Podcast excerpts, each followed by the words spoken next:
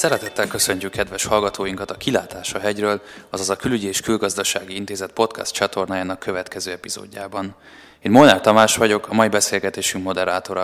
A mostani adásban egy rendhagyó témával készültünk, mégpedig egy élménybeszámolóval. Két munkatársunk, Szalai Máté és Wagner Péter nemrég tért vissza a messzi keletről, ahol egy hetet töltöttek el a Perzsa öböl két országában, Bahreinben és az Egyesült Arab Emírségekben. Uraim, mi volt a célotok ezzel a látogatással?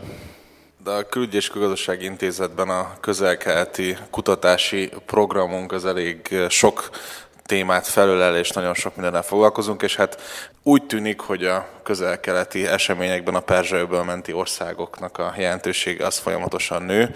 Ezzel indokoltuk azt, hogy ezekben az országban szeretnénk menni, illetve hát hozzá kell tenni a kérdéshez azt is, hogy nekem a Perzsa a szűk kutatási témán, tehát az az, a, az az elsőleges fókuszom, azon belül is a kis államok, így Bakrány és az Egyesült Arab Emírségek értelmszerűen középpontba került. Igen, én arra gondoltam, mikor csatlakoztam Mátéhoz erre az, erre az útra, hogy idén már voltam Afganisztánban és Irakban, amelyekről sajnos nem készült ilyen érdekes eh, beszélgetés.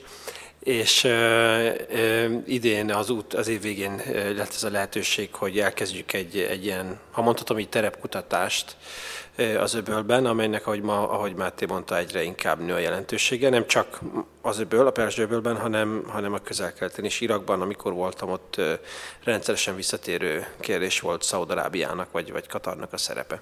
Péter, említetted a terepkutatást. Egy ilyen kutatómunkának mi a célja? Kinek jó ez?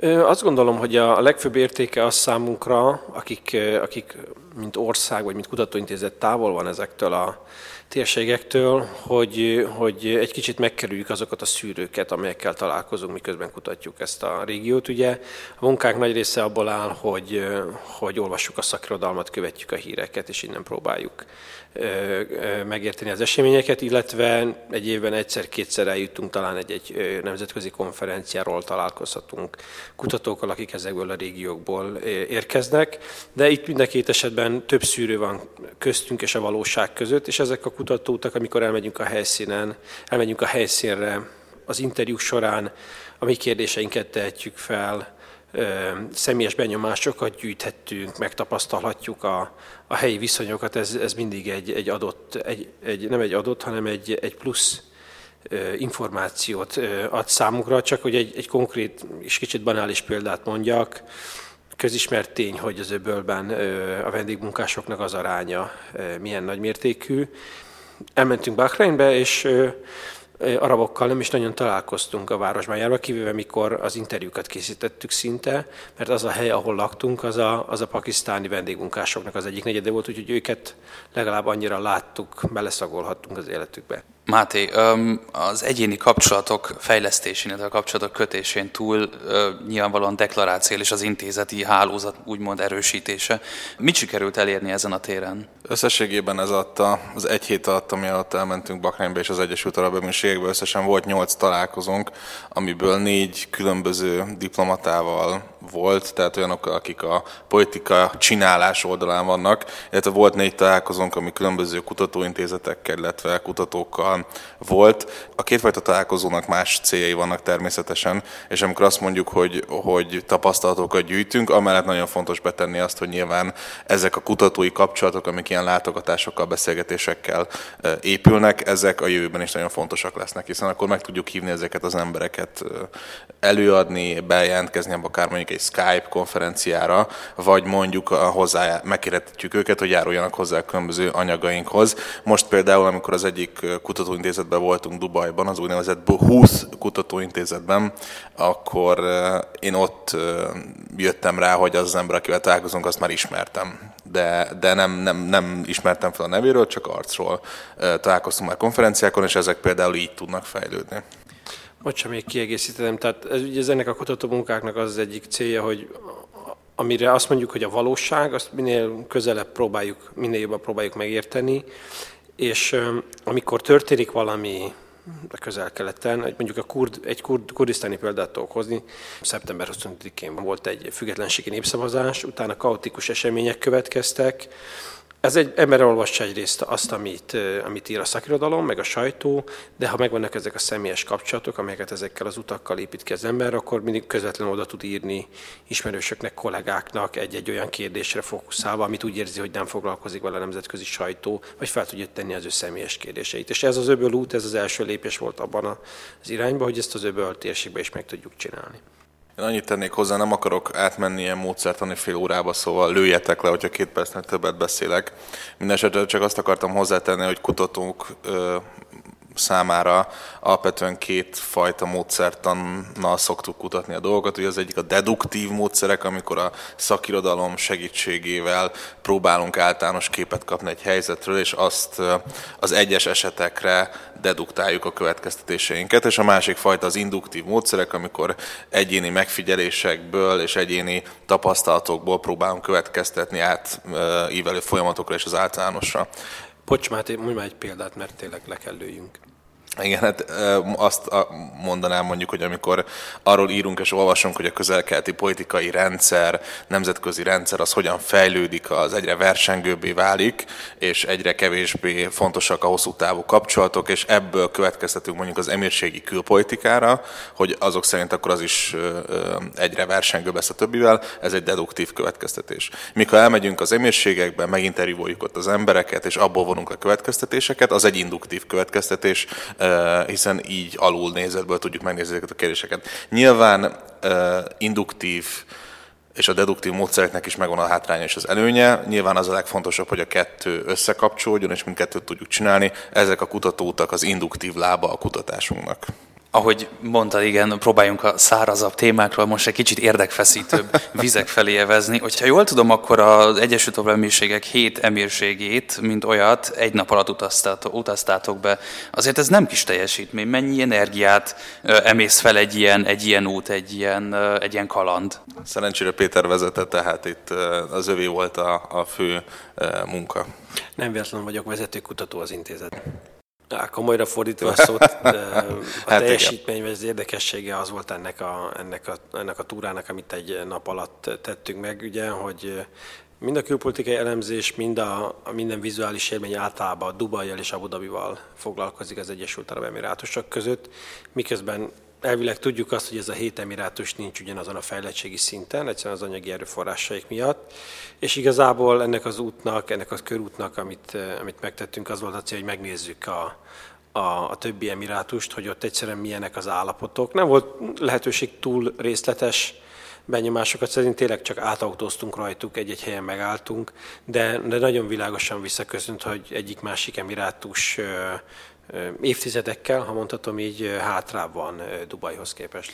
Említetted a fejlettségi különbséget. Mennyire vannak ezek az emirátusok egyben nőve? Mi volt a benyomásatok? Azt láttuk, hogy, hogy Abu Dhabi és Dubai nyilván az, amiben a legtöbbet mászkáltunk, ez kb. másfél út, óra útra van egymástól, és a, az északi, úgynevezett északi emírség, tehát a maradék öt emírség az Dubajtól északra és keletre található, és hát azt láttuk, hogy Dubaj szinte teljesen össze van nőve Sarjával, illetve Ajmannal. A többi emírség az nekem úgy tűnt, hogy kicsit el van különülve a többitől, akár fejlettségi szinten is. Ugye északon még Ras Al Khaimah, illetve Umm Al van, amelyek eléggé hát porosak voltak, hogy úgy fogalmazzak. Az, az ország keleti részén pedig, ami már nem is a, a Perzsa öbölre nyílik, hanem az Ománi öbölre, ott el tudtunk menni Fujaira, emírségbe és városba. Hát az egy nagyon szép élmény volt igazából, látható, hogy nagyon sok emírségen belüli állampolgár is mondjuk Fujairában megy el nyaralni, ami nyilván a turisztikai szektort fejlesztés, és hát egy nagyon szép helyről van szó. Visszatérve most itt a közel-keletről, a Kárpát-medencébe, mi volt nektek a benyomásatok? Hogyan gondolkodnak, hogyan vélekednek ott a magyarokról, Magyarország? Egyáltalán tudják, hogy hol van, hol van ez az ország? Mm, meglepő volt számomra, hogy, hogy a magyar migrációs politikával abszolút tisztában voltak, és, és semmiféle negatív kritikával nem említették azt. Ugye ezek az országok egy nagyon szigorú bevándorlás vagy migrációs politikával élnek együtt, mert ott, ahol a lakosság 30-40-50-60 százalékát teszik ki a vendégmunkások, Ott, mint azt megtudtuk ezekből az interjúkból, egy nagyon komoly és nagyon komoly és nagyon bürokratizált rendszerben vállalhatnak csak, csak munkát. Úgyhogy ez a, ez a fajta a nemzetközi, a nyugati világban gyakran Magyarországot érő kritika ott, ott számunkra ismeretlen volt. Még annyit tennék hozzá, hogy nem csak mint magyarként, hanem európaiként is volt egy ilyen eh, benyomás az embernek. Igazából mi azért mentünk oda, hogy a helyi viszonyokkal, helyi válságokkal, mint a katari válság, jemeni válság, szíriai válság, ezekkel foglalkozunk. De hogy beszélgettünk az emberekkel, így egyre inkább reflektáltunk saját európaiságunkra, és egy ilyen hátsó vagy egy új kutatási témaként megjelent az Európai Unió szerepe a közel illetve az Európai Unió változó megítélése. Én pont a kutatóút előtt egy héttel talán voltam Iránban, ahol egy konferencián, ahol nagyon pozitívan beszéltek az Európai Unióról, hogy végre elszakadunk az amerikai békjótól, és végre önálló közelkelt politikát folytatunk. Nyilván ez arra utal, hogy az Európai Unió kiáll az iráni atommegállapodás mellett, és ugye most, amit Bakrányban és az emírségben láttunk, azt szerintem ennek a tükörképe volt. Ott ezt a folyamatot negatívan látják, és utaltak rá, hogy igazából az Európai Uniónak nincsenek meg az eszközei és, és a, a stratégiára, hogy befolyásolja a térség eseményeit. Igen, erre szeretnék reflektálni. Itt említettél különböző válságokat, itt most Bahrainről, Katarról, Jemenről, illetve Szíriáról is volt szó. Minden négy országban, minden négy ország megvannak a saját maga, maga kis. Uh, kezdjük talán az elsővel, ugye itt voltatok a térségben, Bahreinben. Hogy látjátok a belbiztonság helyzetét?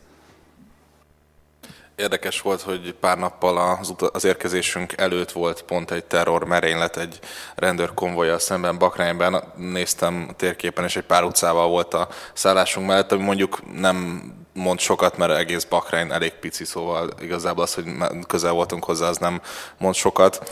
Ami érdekes volt Bahreinben, hogy a szakirodalom és a, a nemzetközi sajtó nem igazán foglalkozik ezzel a, az országgal, annak ellenére, hogy egy nagyon sajátos helyzetben van, hiszen az országnak egy síta többsége van, amely fölött egy szunita uralkodó csád áll. 2011-ben az arab tavasz során volt egy felkelés, egy utcai zavargás sorozat, amelyet aztán a kormány Szaudarábia segítségével levert. Gyakorlatilag ennyit beszélünk Bakreinről az ottani tapasztalatok alapján azt lehet látni, hogy igazából ez nem egy egyszeri alkalom volt. Nekem nem az volt a nagy benyomásom, hogy igazából, ahogy az ember elkezd Bakrein történelméről olvasni, illetve látni az ottani helyzetet, az érzése, hogy Bahrein egy permanens válságban van, egy permanens és folyamatosan bármikor eszkálódó válságban van, aminek vannak ilyen felgyullanó pontja, mint a 2011-es események, de a mai napig ott van a potenciál arra, hogy ez meginogjon ez a helyzet. A, a kormánynak sikerült a tüntetéseket, illetve a lázongásokat az úgynevezett síta falukba kiszorítani, amik a főváros környékén vannak. Ezt is megtapasztaltuk, hogy ezek a faluk egyáltalán nem különülnek el a várostól, tehát egybe vannak nőve, ami mondjuk mutatja azt, hogy miért lehet a rezsimnek egy félelemérzése ezekkel a helyzetekkel kapcsolatban. Ami, ami szintén nagyon érdekes volt, és több alkalommal feljött a beszélgetéseink során, ez Oroszországnak a, a szerepe Bahreinben. Ugye ott, ott gyakorlatilag azzal a véleménnyel találkoztunk, hogy általában lehet érezni azt, hogy, az, hogy, hogy Oroszország szerepe folyamatosan erősödik. A szakirodalomból azt látjuk, hogy ez a közel-kelet, Irán, Irak, Szíria. Ugye ez teljesen nyilvánvaló, de az, hogy az öböl térségben ez miként jelentkezik, ennek nagyon csak ilyen sporadikus hírei vannak, és amit Bahreinben tapasztaltunk például ezeken a beszélgetéseken az az, hogy Bahrein volt az egyik első helye az orosz diplomáciai politikai jelenlétnek, és Bahreinen keresztül próbálták meg a befolyásukat kiterjeszteni az egész öböltesség. Nem úgy kell érteni ezt, hogy kiterjeszteni, mint, hogy, mint itt valami hidegháborús betélkedés, csak egyszerűen a, egyszerűen a 2000-es évekig Oroszországnak nagyon minimális volt a jelenléte az öböltérségben, és akkor azután pont Bahreinen keresztül kezdték el, kezdtek el visszatérni, növekvő diplomáciai aktivitás, kulturális programok, és onnan ezt használták egy ilyen hitfőállásnak ahhoz, hogy utána Szaúd-Arábia vagy az Emirátusok felé nyissanak. Akkor tehát kijelenthetjük, hogy Szíria után Bahreinben is erősíti a pozícióját a Kreml? Kijelenthetjük. Bahrein azért fontos ebből a szempontból, hogy Péter is utalt rá, hogy a, az oroszok kvázi a leggyengébb láncemnek tekintették a, az öbölmenti országok sorában, ami nem azt jelenti, hogy ez egy különösen szélsőségesen gyenge ország lenne, csak itt volt talán a legkönnyebb kapcsolatokat építeni, fölépíteni stratégiailag az orosz befolyást, és ettől kezdve, ahogy az egyik interjú partnerünk mondta, ettől kezdve a többi öbölmenti ország is sokkal inkább elfogadta az oroszokat. Mert nekik fontos az, hogy egy ilyen lépéshez legyen precedens. Meg odamész orosz diplomataként Kuwaitba, szeretné megkötni egy befektetési egyezményt, kuwaiti kormány megnézi, hogy a többi öbölmenti országban volt-e ilyen, azt látja, hogy nem volt, akkor sokkal kisebb az esély annak, hogy ezt megköti. Bakreinben viszont a kormány nyitotta volt erre, itt sikerült elérni ezeket a megállapodásokat, és ettől kezdve van egy precedens arra, hogy az oroszokkal együttműködjenek. És hát nyilván ez része a regionális folyamat folyamatoknak, regionális stratégiának, amit láthatunk Szíriában is például. Vagy Kurdisztánban, Irakban. Vagy Kurdisztánban. Térjünk át röviden Katarra, amit a Magyarországra jut a médiából, az igazából a szankciós politikára vonatkozik. Ennek mentén jutnak el hozzánk a hírek, illetve ennek, ennek alapján informálódunk. Hogy látják az ottaniak ezt, a, ezt az egész kérdéskört? Ami nekem egyértelmű volt, az az, hogy senki sem optimista a katari válság kapcsán, és mindenki úgy tekint a katari válságra, mint egy elhúzódó, egyáltalán nem rövid távú folyamatra. Mindenkitől kérdezgettem, hogy a, az öbölmenti együttműködési tanács szokásos évvégi csúcs találkozója, amelyre hivatalos az összes államfő, meg lesz tartva idén, hiszen most a feleképpen nem beszélnek egymással, és én szerintem nem volt olyan, aki azt mondta volna, hogy komoly esélyek vannak rá, hogy meg tartásra kerüljön ez a, a, az esemény, ami azért nagyon fontos, mert arra, hogy elmaradjon egy ilyen csúcs találkozó, erre nem volt példa a GCC, tehát az öbölment együttműködés tanács történetében. Ez tipikusan egy olyan példa Katar esete, ami csak hogy értsük azt, amit Máté mondott, hogy nyugaton, ha mondhatom így, úgy tekintünk erre a katari válságra, hogy a szaudiak bekeményítettek az elején a többi partnerükkel, és aztán egyetlen egyetlen kérésük se teljesült, az eredeti 12 pontból aztán csak 5 pont lett, aztán az 5 pontot se teljesítették a katariák, tehát a, nyugati értelmezés az az, hogy, hogy áh, itt megint próbálkoztak valamivel a szaudiek, és akkor ez nem sikerül, majd valahogy megoldódik. Ehhez képest ez egy friss tapasztalat számunkra, elmenni Bahreinbe és az Emirátusokba, és megkérdezni a helyieket eh, a katari válságról, hogy ott egy sokkal keményebb álláspont fogalmazódik meg arra nézve, hogy akármit is csináltak ideig a katariak, ők abszolút nem úgy tekintenek rá, mint a bahreiniek, vagy az emirátusiak, vagy a szaudiak, hogy ezt ők tudomásul veszik. Ez, tehát ezért érdekes tapasztalat az, ahogy Máté mondja, hogy itt, egy, itt mind a két fél, ha mondhatom, így beleállt ebbe a konfliktusba, és egyelőre nem tűnik úgy, hogy, hogy ez a katari krízis megoldódna valahogy. Mondjuk azt hozzátenném, hogy nekem az a benyomásom nem módosult, hogy ez a katari embargó sikeres lenne. Tehát ugyanúgy úgy gondolom, hogy, hogy alapvetően a szaudi koalíció nem érte el a célját Katarral kapcsolatban, viszont azt látható, ami esetleg újdonság lehetett, hogy ezt a szaudiak és az emírségiek nem egy sikertelenségként érik meg, hanem úgy, hogy ezt most ezt a harcot fel kell vállalni, és, és, és tolni kell. Erre gondoltam pont. A kutatóút során felmerült egyébként Jemennek, a jövője jemeni konfliktusból való kiútnak a lehetősége? Igen, különösen az Arab Emirátusokban tett interjúk vagy látogatások során, ugye az Emirátusok katonai erővel is részt vesz a jemeni konfliktusban. Én igazából ott tudtam meg, hogy, hogy a jemeni szerepvállás az két lábon, két különálló lábon áll.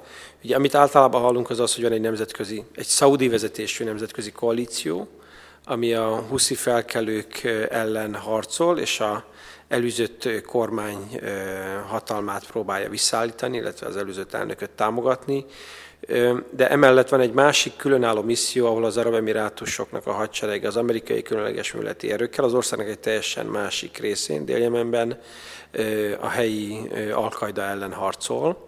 Én olvastam mind a kettőről már nyilván, de ezt nem, nem raktam észre, hogy ez két jogi felhatalmazásában teljesen egymástól elkülönülő misszió. Azt gondolom, hogy, hogy itt leginkább azzal a általunk már ismert narratívával találkoztunk, ugye, amely, amely az iráni térnyerés, az iráni beavatkozás feltartóztatását célzó katonai műveletekről volt szó, de érdekes volt hallani, hogy, hogy ott a, az iráni támogatás, amelynek nagyon kevés konkrét bizonyítéka van, abban, hogy tehát nincsenek, nincsenek tudomásunk szerint iráni kiképzők Jemenben, miként Szíriába vagy Irakba, de halljuk azt, hogy vannak iráni fegyverek, de hogy ezek hogy kerülnek oda, vagy miként kerülnek oda, erről nagyon kevés részlet van, ezekből hallottunk újakat. E beszélgetések kapcsán merült fel Omán helyzete, amiről Péterrel sokat vitatkoztunk, mondhatni veszekedtünk az emírségi autópályákon.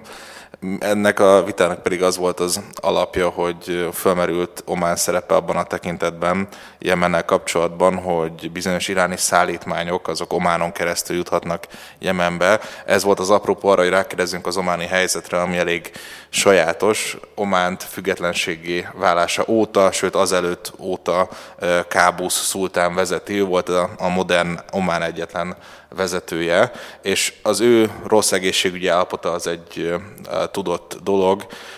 Kábusz szultán nevéhez rengeteg reform kapcsolódik, ő teremtette meg a modern ománi államot, és ő tartotta egyben ezt az országot, ami gyakorlatilag a stabilitás szigete a közel-keleten. Ománnak nagyon nagy szerepe volt többek között az iráni nukleáris megállapodás tető aláhozásában, illetve arról is volt híres az ország, hogy fenntartotta a diplomáciai kapcsolatokat a szíriai Assad kormányjal, tehát egy nagyon komoly diplomáciai tevékenységet végző országról van szó. Azzal kapcsolatban azonban, hogy mi lenne akkor, hogyha trón utódlásra kerülne sor, az már egy izgalmas kérdés, hiszen nincs egy nagy formátumú vezető utána, Kábusznak nincsenek gyerekei. Az, hogy mi történne akkor, hogyha Omán esetlegesen destabilizálódna a trónutódlás körülményei között, az egy nagy kérdőjel, és hatással lenne nem csak a szomszédaira, de az egész térségre is. Igen, gyakorlatilag itt volt az a pont, ahol Mátéval mindig elkezdtünk vitatkozni, mert én úgy látom azokból, amit hallottunk, hogyha, hogyha nem sikerül az uralkodó utódjáról időben megegyezni, akkor ugye nincs kijelölt utód, ez a lényeg, hanem a, a narratíva szerint a családokra, néhány fontos befolyásos családra van bízva az, hogy meg megegyeznek. A vita közöttünk abban volt a Mátéval, hogy én szerintem, hogyha Kábusz utód nélkül fog meghalni, az nagyobb valószínűséggel fog konfliktushoz vezetni Ománban a jövőben, mint Máté szerint, aki én azt gondolnám, hogy ezek még nem elégséges okok arra, hogy a konfliktus kirobbanja. Nem tudjuk, hogy ezek a családok belsőek hogyan állapodtak meg. Lehet, hogy ők már megállapodtak, csak ebbe kábusz nem vonták be. Nyilván a nemzetközi közleményt ebbe nem vonták be. Azért az ománi történelem azt mutatja, hogy az ország vezetése azt fölismerte, hogy a belső széthúzással problémák vannak, és nagyon nagy hangsúlyt vettek arra, hogy a belső egységet megteremtsék. Látom, ezek a vitáspontok nem csak a térségben jellemzőek, de itt az asztalnál közöttünk is. Utolsó válsággócként akkor menjünk picit északra, és utazunk át Szíriába. Ugye a rendezés nyugati szempontból még, még eléggé messzinek tűnik a nagyhatalmi érdekek, eléggé távol, távol állnak egymástól. Lehet így általánosan megkérdezni, hogy hogyan vélekednek ott a helyiek? Azt tapasztaltuk, hogy, hogy a helyiek kezdik elfogadni azt a tényt, hogy ezt a polgárháborút megnyerte az Assad rezsim, és mögötte Oroszország is Irán. Nyilván annak egyáltalán nem örülnek, hogy, hogy Irán is egyre fontosabb vagy vezető szerephez jut ezzel Szíriában, de, de kénytelenek ezt tudomásul, és úgy látom, hogy tudomásul veszik. Ami a számukra fontos általában, ha jól dekódoltam, az, hogy az Egyesült Államok visszatérésére számítanak, hajlandóak, látják a, a Trump adminisztrációban a hajlandóságot arra, hogy ismét nagyobb szerepet játszott. Talán mondhatom azt, hogy bármikor, amikor az Obama adminisztráció nyolc éve szóba került fejcsóválásokkal, meg eh, kezekbe temetett arcokkal találkoztunk, és, és mindenki elég kemény kritikával illette azt, hogy eh, értékelésük szerint az Obama adminisztráció gyakorlatilag magukra hagyta őket Iránnal szembe. Az ország gyakorlatilag romokban, több millió ember hagyta el az országot, az infrastruktúra az, az gyakorlatilag, gyakorlatilag a földdel egyenlő. Iszlám állam, illetve kurda autonóm célkitűzések. Ki lehet jelenteni, hogy Assad megnyerte ezt a polgárháborút? Talán az egyik interjú partnerünk mondta azt, hogy nem arról van szó, hogy Assad megnyerte a polgárháborút, de már nem tudja elveszíteni, és az a tény, hogy nem tud rosszul kijönni a konfliktusból, azt jelzi, hogy valami kompromisszumra szükség lesz az ő oldalukról. Nyilván egy ideális esetben Assad számára is, ahogy egyébként az egyik korábbi elemzésünkben megfogalmaztuk, ahhoz, hogy Assad ne csak a háborút nyerje meg, hanem az azt követő békét is, úgymond, ahhoz neki is kompromisszumokat kéne hoznia, beemelni a lakosság egy jelentős részét valahogy a kormányzásba, vagy legalábbis egy olyan helyzetet teremtsen, amivel kibékítheti ezeket a különböző törzseket és más erőcsoportokat. Azonban azt, ezt, ennek a jeleit még nem láthatjuk egyrésztről, másrésztről meg azt láthatjuk, hogy igazából a, a szíriai stratégiai környezet megváltozására, amit az elmúlt egy évben láthatunk, az Aleppói csata végétől, a Trump adminisztráció megválasztáson át, az orosz jelenlét hatásosságán így, azt látjuk, hogy erre a stratégiai környezet változásra nem adtak választ. Se a szaudiak, se a katariak, se az amerikaiak igazából, se a törökök. Bár a törökök adták a legjobb választ, ők ugye elkezdtek az oroszokkal és az irániakkal együttműködni a konfliktus lezárása érdekében. Én igazából a szíriai válság lezárásával kapcsolatban azt látom, hogy most elind, megvan a nagyhatalmi szinten az a politikai akarat, hogy lezárják ezt a konfliktust. Ugye évekig az sokan mondták azt, hogy na, elég lenne az amerikaiaknak és az oroszoknak leülni, hogy megoldják ezt a szíriai válságot. Hát most leültek már, meg leülnek folyamatosan egymással. Látható, hogy most sem lesz egyszerű ettől még a helyzet, de mégis van egy előrelépés. A nagy kérdés az, hogy Assadban milyen politikai ö, vágyak fogalmazódnak meg, a törökök mennyire akarnak bekavarni, meg hát a szaudiak, katariak mennyire fogadják el az új státuszkót. Beszélgetésünk vége felé véve az irányt, röviden el tudnátok egyébként mondani, hogy mivel gazdagodtatok az út során, mi az, ami plusz információ volt? Nekem egy nagy tanulsága volt, hogy amikor amerikai diplomatákkal találkoztunk, nekem úgy tűnt, hogy egy pici fáziskésésben vannak. Nyilván ez nem egy törvényszerűség, ez csak egy megfigyelés. Azt éreztem, hogy amikor kérdezgettük őket, úgy tűnt, hogy nincsenek teljes tudtában a helyi folyamatoknak, és egy kicsit én igazából többet vártam tőlük. Ez jelezheti azt, hogy az amerikai befolyás ellentétes irányba mozog, mint az orosz befolyás csökken, és a, az amerikaiakra, annak ellenére, hogy Trump adminisztrációval elvileg fantasztikus az együttműködés, szerintem az Egyesült Államok megítélése az csökken, mint egy fontos partner. Nekem a legfontosabb tapasztalat az volt egyrészt, hogy, hogy megtapasztalni, hogy ezek az országok hogyan működnek. Nekem nagy meglepetés volt például az, hogy Bahreinben a be- és kiutazás, meg az első egész belső viszonyok mennyire szigorúak, tehát erre nem, nem számítottam, hogy ennyire komolyan veszik a ki- és beléptetést. És, és az nekem nagyon tanulságos volt realizálni, hogy, hogy Irán szerepe tényleg mennyire domináns közöttük. Apropó be- és kiutazás, Máté, úgy hallottam, hogy téged be se akartak engedni az országban, nem? Igen, volt egy kis problémánk a határnál, éjszaka érkeztünk meg olyan 2-3 óra felé, kifizettük a vízumot, majd amikor látták a határőrök, hogy az én útlevelemben van egy friss iráni vízum, akkor jelezték, hogy megkérnék, hogy még maradjunk egy picit, és beszélgettek velünk. Először megkérdezték, hogy én iráni vagyok-e, mondtam, hogy hát a magyar útlevelem tanúsága szerint magyar vagyok, e, majd nagyon e, gyanakvóan megkérdezték, hogy miket csinálunk, kiket találkozunk, stb. Aztán elengedtek tehát nem volt semmi probléma ebből, csak egy másfél óra az éjszakánkból elment. A többieknek, akiknek ott helyben mondtuk ezt a történetet, azt mondták, hogy az arab tavasz óta eléggé megszigorították ezeket az ellenőrzéseket, hiszen nagyon sok NGO, nagyon sok civil szervezet kihasználta azt, hogy, hogy a vízunkártyáján azt írta be, hogy csak látogatóba jön, miközben igazából valami politikai tevékenységet végzett. És akkor ez lesz a végszó. Köszönöm szépen meghívott vendégeinek, Szalai Máténak és Wagner Péternek, hogy rendelkezésre álltak Köszönjük. és megosztották velünk élményeiket Köszönjük. és tapasztalataikat. Kövessék SoundCloud csatornánkat, ahol le is tölthetik hanganyagainkat, illetve honlapunkon megtalálhatják szakmai publikációnkat is. Én Molnár Tamás voltam, ez pedig a Kilátás a hegyről.